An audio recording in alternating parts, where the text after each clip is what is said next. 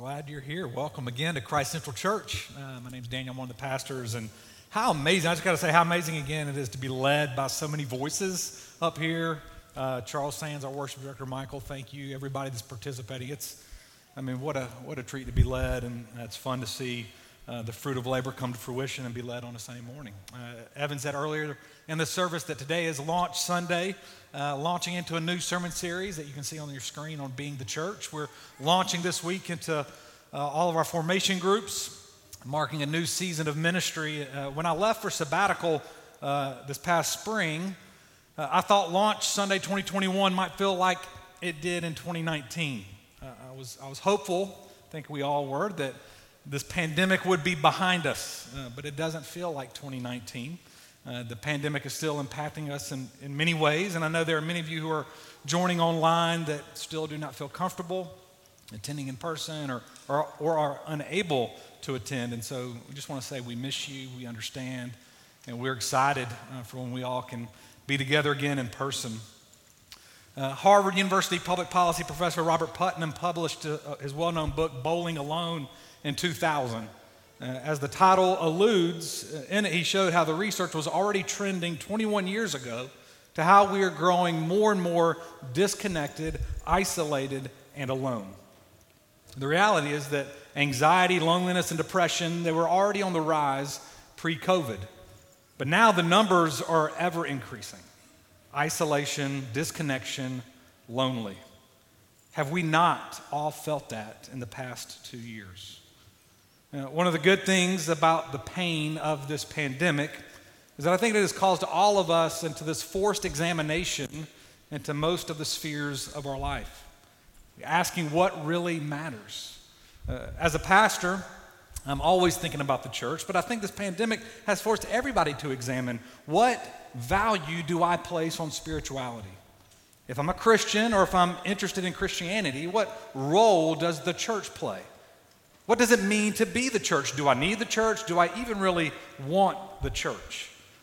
You know, I get a, a number of emails every week from companies that are pleading, hire us, and we will make your website the slickest website ever. Hire us. We will make your children's ministry the most caring and most safe. Hire us, and we will help your Sunday service be amazing. And I'm not discounting Uh, well run programming, thoughtful events, even marketing. But is being the church about being and having the best programs, the biggest events, the slickest marketing? I think the pandemic has helped us answer that pretty clearly. No, it's not.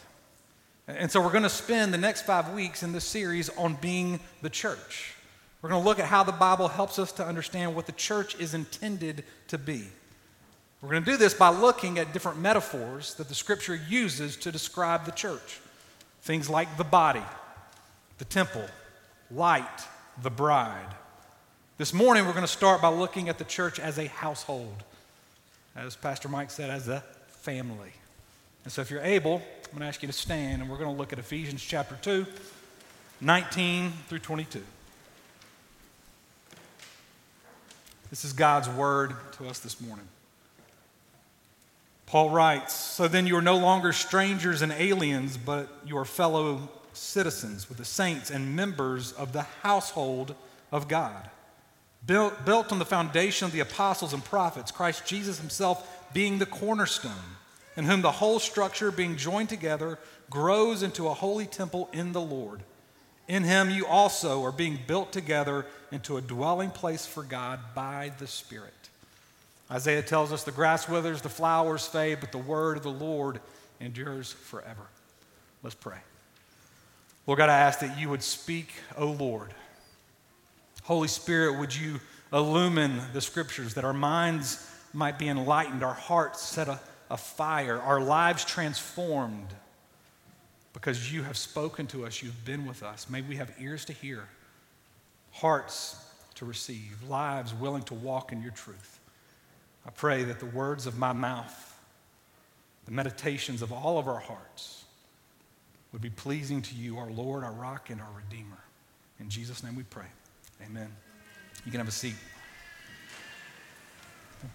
Paul writes in verse 19, chapter 2 of Ephesians So then you are no longer strangers and aliens, but your fellow citizens with the saints and the members of the household of God. That's the metaphor, household. It's, the Greek word oikos, which does not mean Greek yogurt, it means extended family. And in the ancient world, you would never see a family solely consisting of a mom and dad and their children living together. You wouldn't see a group of singles living together. People lived in households, they lived as an oikos, an extended family. This would consist of grandparents and grandchildren, friends, business partners, neighbors, all who would live in a common place, a common home. The oikos was necessary because in the ancient Near East, life was dangerous. And so this extended family would provide for one another. They would protect the refugee, love the widow, care for the aging and the dying. It was a community that would give a person an identity, a refuge, a home. Now, most of us do not live this way in North America, and I think that's okay. We don't all have to go live in intentional communities. But I think if we're really honest, every single one of us longs to be a part of a community that gives us an identity, a refuge, and a home. Think that's why shows like Parenthood and This Is Us were and are so popular.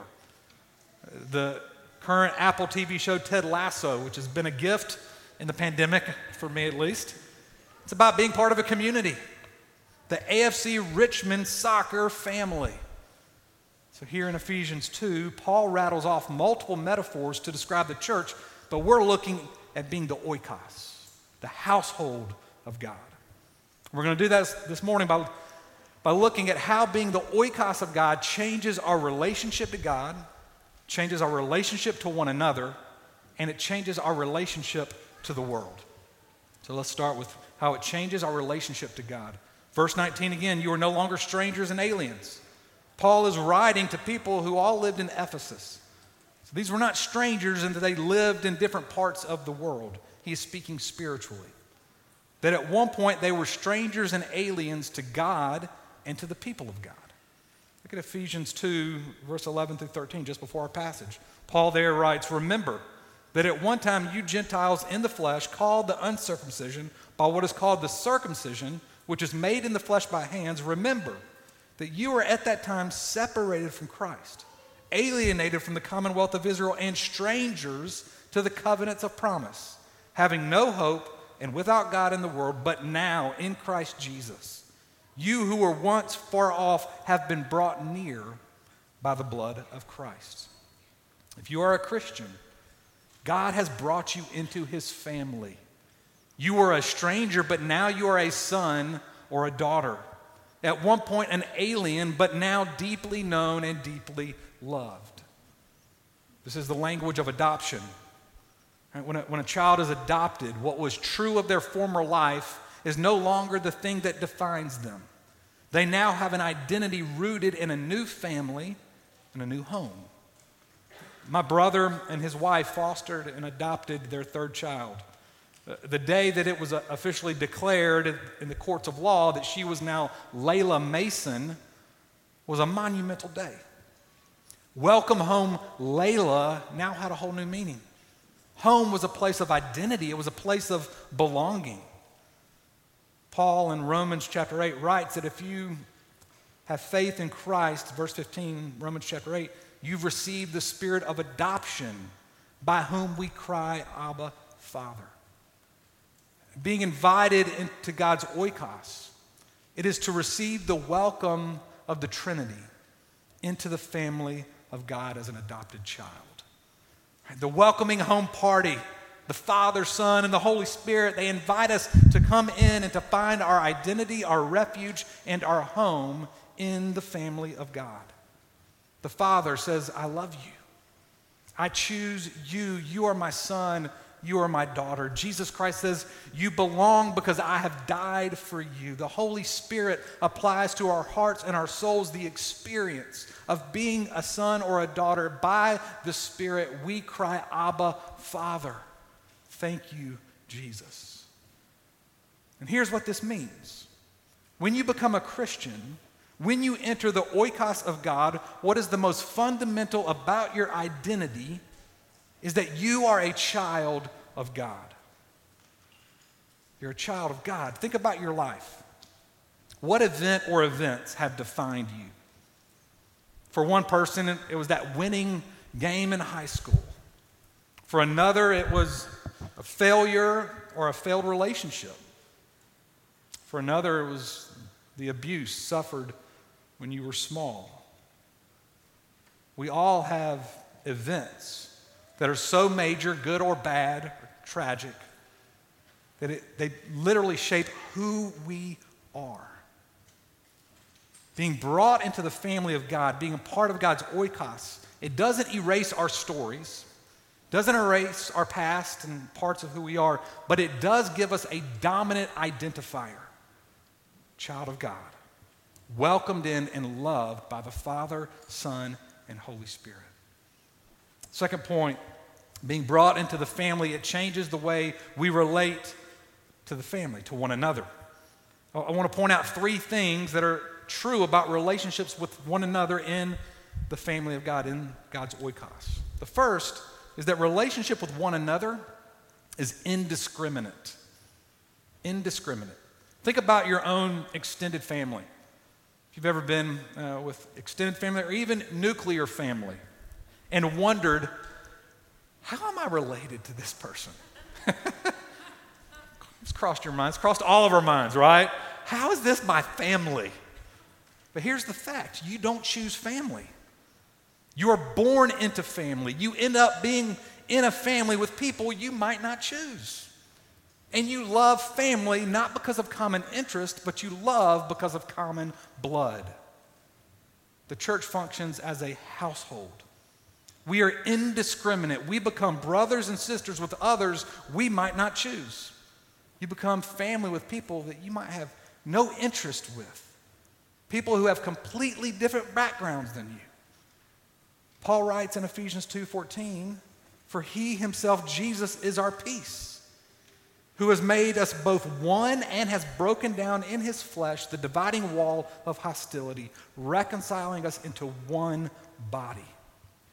To be the church means we who are tempted to be at odds with one another are bonded together in Christ. Democrat and Republican, black, brown, white, stay at home mom, working mom, young, old, UNC Duke, NCCU, NC State. For what bonds us together is not common interest, but common blood, the blood of Christ, who was nothing like us. In fact, we were his enemies. And he gave his life in death to welcome us in and to bond us together as his family.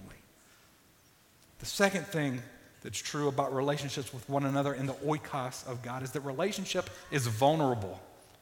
It's vulnerable. When I moved to the Triangle in 2008, I joined the Auburn Alumni Club of the Triangle, Auburn University. My alma mater. Uh, which mainly meant being a part of the Auburn Alumni Club, that we would just meet at the bar, you know, the chosen bar in Raleigh and watch Auburn football games. That's what it meant.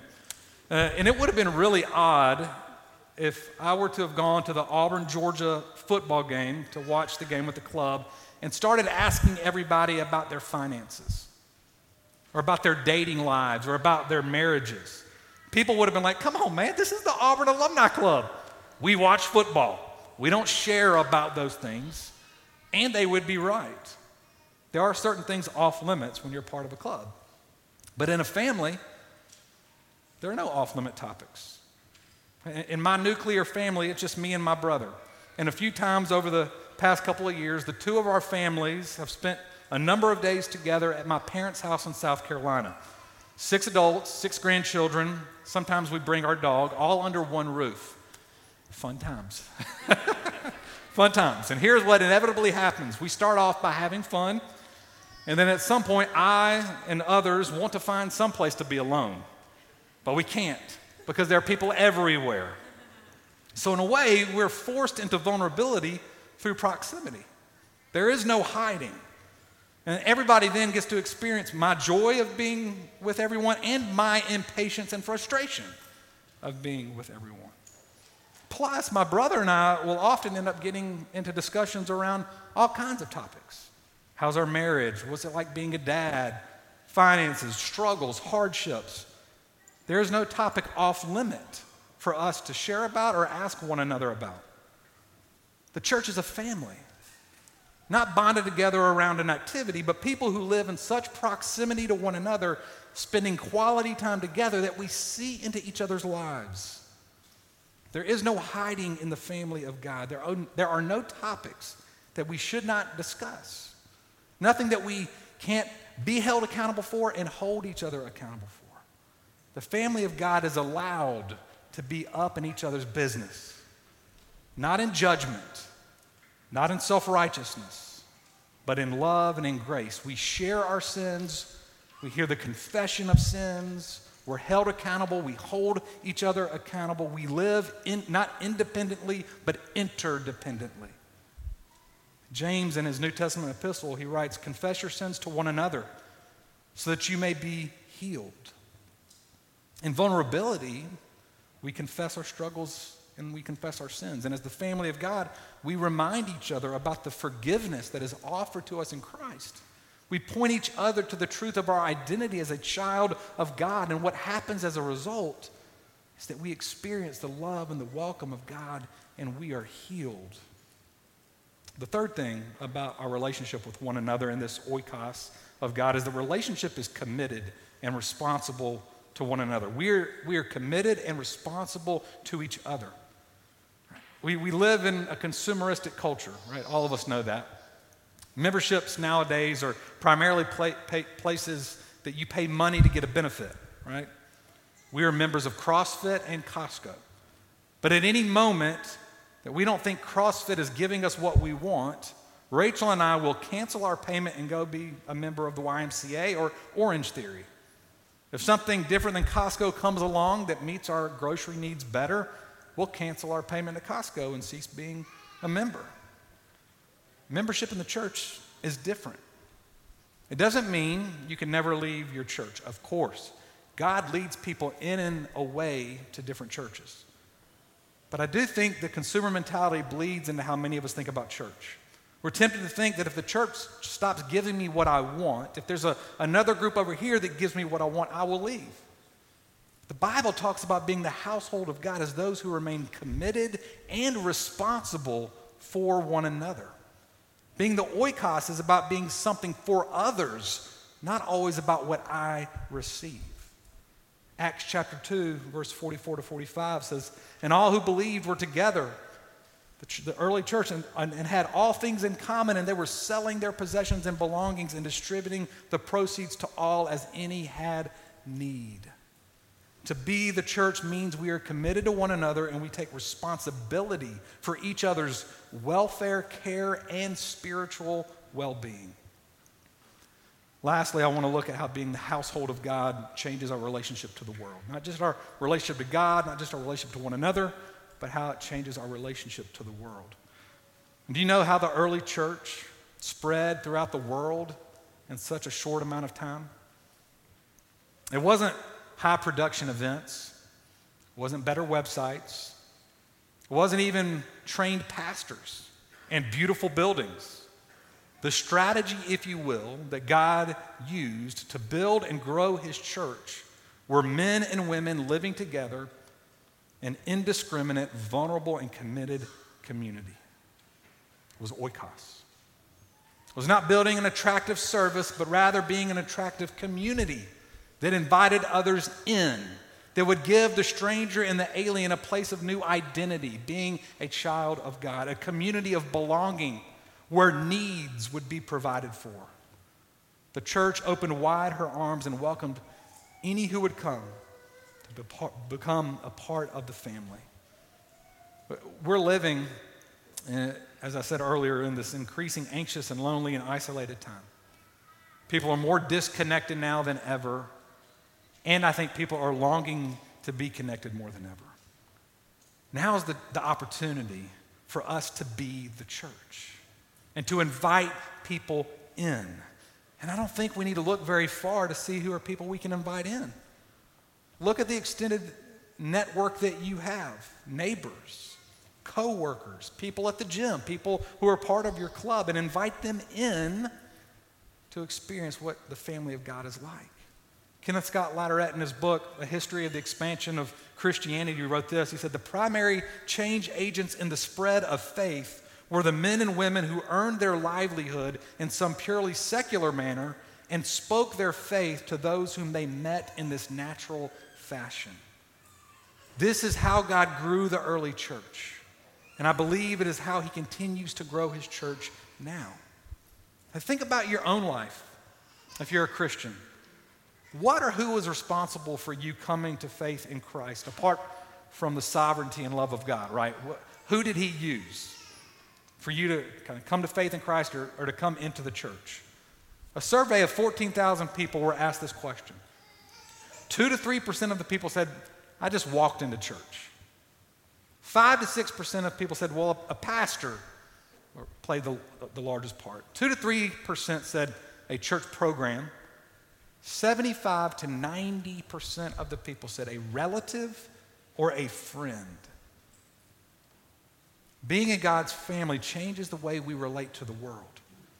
We long for, we pray for, and we invite others to come and experience the welcome party of the Trinity.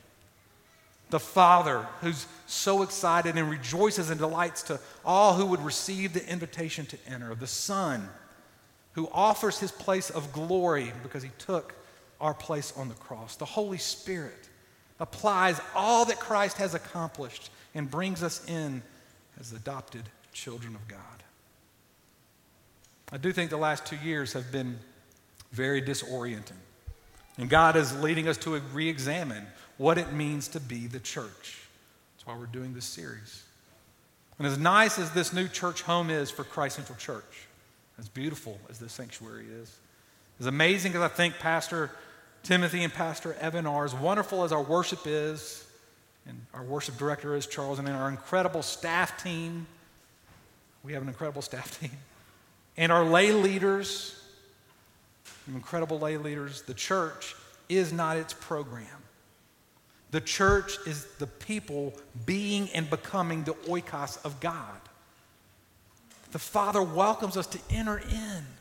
He welcomes all this morning to come and to be a part of this family where we receive the irreversible status son, daughter of God. And it's out of this identity that we are to be the family of God, indiscriminate, vulnerable, committed to one another. And as we are, we will be a blessing, a gift that will call people out of their anxiety and loneliness to belong and to be part of God's family. Let's pray. Lord God, I ask that you would you would draw us this morning, those maybe here that have never received the welcome, believe they're not worthy to receive the welcome, those of us that have resisted enjoying the love of God, those of us who not acted like family to one another, those of us who've maybe even been afraid to invite our networks of people in. Uh, Lord, you love us, you welcome us, you delight in us. We are your sons and daughters. And Lord, I pray that you would help us to be the family of God. Truly, by your Spirit, would you make that true in our lives and in Christ Centrals? In Jesus' name we pray. Amen.